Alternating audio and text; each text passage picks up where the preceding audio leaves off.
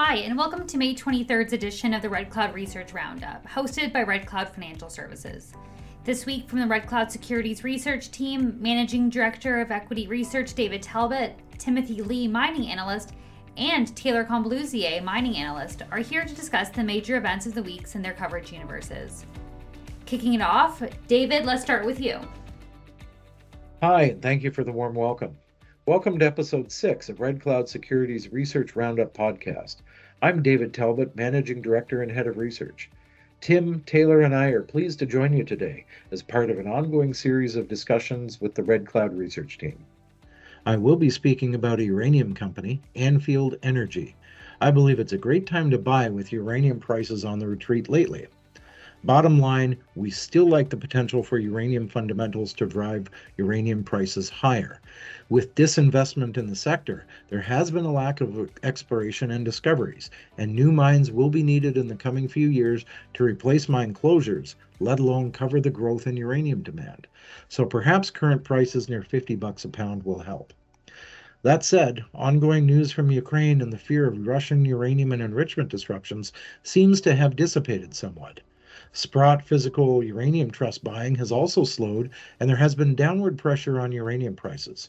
The year started at 40 bucks, and prices rose to about 63 bucks a pound in April, and those are the highest prices have been since March 2011. However, since then, we've seen prices settle back down to the 47.75 a pound range yesterday we have seen recent buying from Sprott Physical Uranium Trust slowing. The first month of the Ukraine invasion, it had bought five and a half million pounds, but since it's only bought 2.6 million pounds and now stands at 55 million pounds in inventory. Now, part of their reasoning could be the fact that the market sees less potential for the U.S. to lose access to up 40 up to 40% of its uranium enrichment supply from Russia, as we mentioned earlier. And as such, the uranium stocks have been hit. Many uranium companies are off between 20 and 30% over the past month and are mixed over the last quarter. Anfield Energy, for example, has had some recent transformational news, and it ranks second of our 17 uranium developer peers with regard to share price performance over the past month. We rate Anfield Energy, or AEC, on the Venture Exchange with a buy, and have recently increased our target price from 20 to 25 cents. The company recently raised 15 million bucks, and we were part of that deal. And it has a definitive agreement with Uranium Energy Corp for an asset swap and settlement of its debt obligations. We view this pending transaction expected to close in June very positively. It transforms the company into one of the largest U.S. uranium and vanadium companies, with 29 million pounds uranium and 116 million pounds of vanadium in resource. Plus, it eliminates any debt overhang using both cash and shares.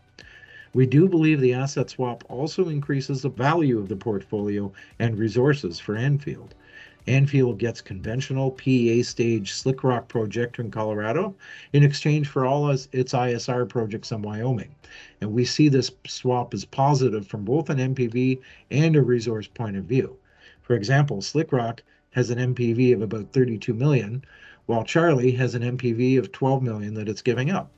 Meanwhile, Slick Rock hosts 12 million pounds uranium 70 million pounds vanadium for 23 million pounds equivalent, while all the Wyoming assets that it's giving up is only 12.5 million pounds.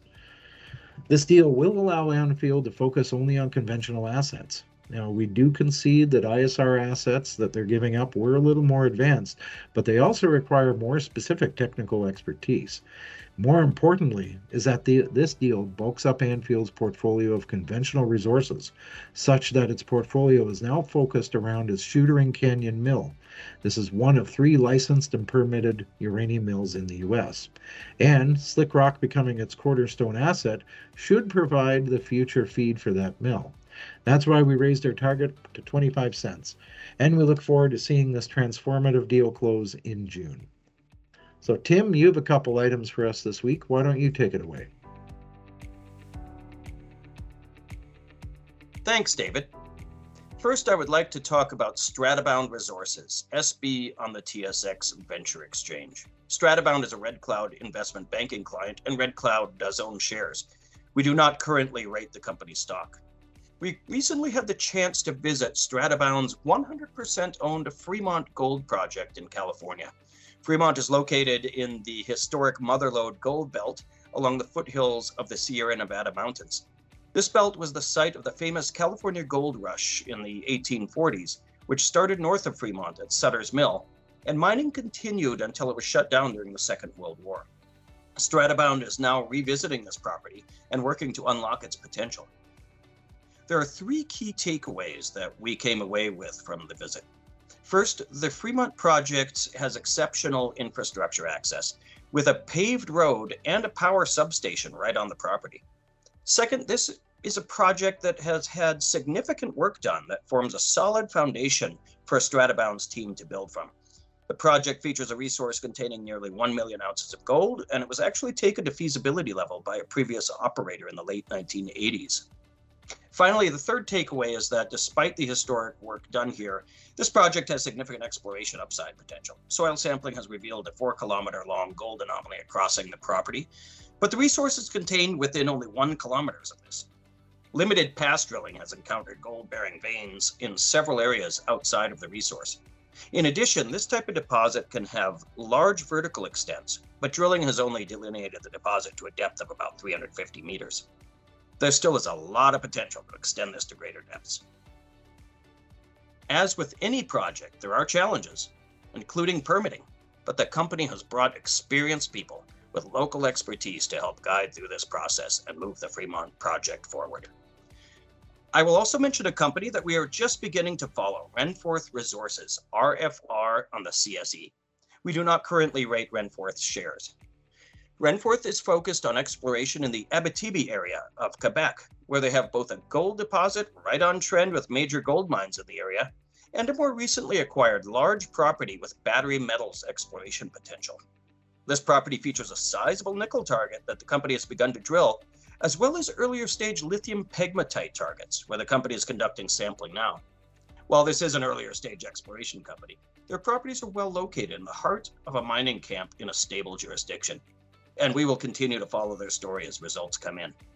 That's all from my side. Taylor, on to you. Thanks, Tim. I'm Taylor Combaluzier, a mining analyst here at Red Cloud Securities. This week, I wanted to highlight a new nickel company that we recently started to follow, EV Nickel Inc. It's on the TSXV under the ticker symbol EVNI. We do not rate this stock. EV Nickel's flagship asset is the 100% owned Langmuir project, located 30 kilometers southeast of Timmins, Ontario. The project is also located within the heart of the Shaw Dome area and is 7 kilometers from the Redstone Mill, which has a capacity of 2,000 tons per day and is directly accessible by road. The company also recently staked over 21,000 hectares of prospective land, tripling its total land package in the Shaw Dome area. The Shaw Dome area saw historical production from the Redstone, Langmuir number 1 and number 2 and McWatters mines, with grades ranging from half a percent to 2.14% nickel.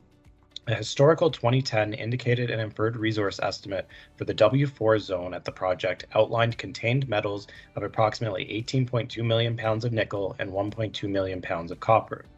The company's land package is prospective for both high-grade nickel and large-scale targets, similar to the Crawford deposit. The company's current objective is to compile and review all of the available historical production and exploration data for the Shaw Dome area. A surface sampling program is expected to commence at the Carmen and Langmuir targets in the late spring. Once surface sampling is complete, plans are to drill the area later this year, pending the receipt of drill permits, which are expected in the coming weeks.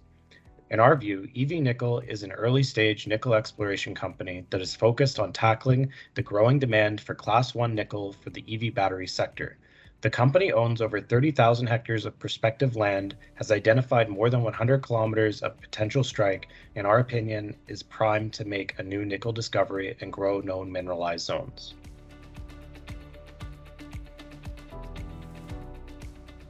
Thanks for listening to the Red Cloud Research Roundup. We hope you enjoyed our dive into recent notable mining news.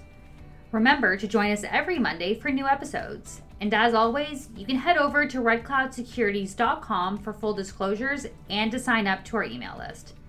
That's it for this episode, and see you next time.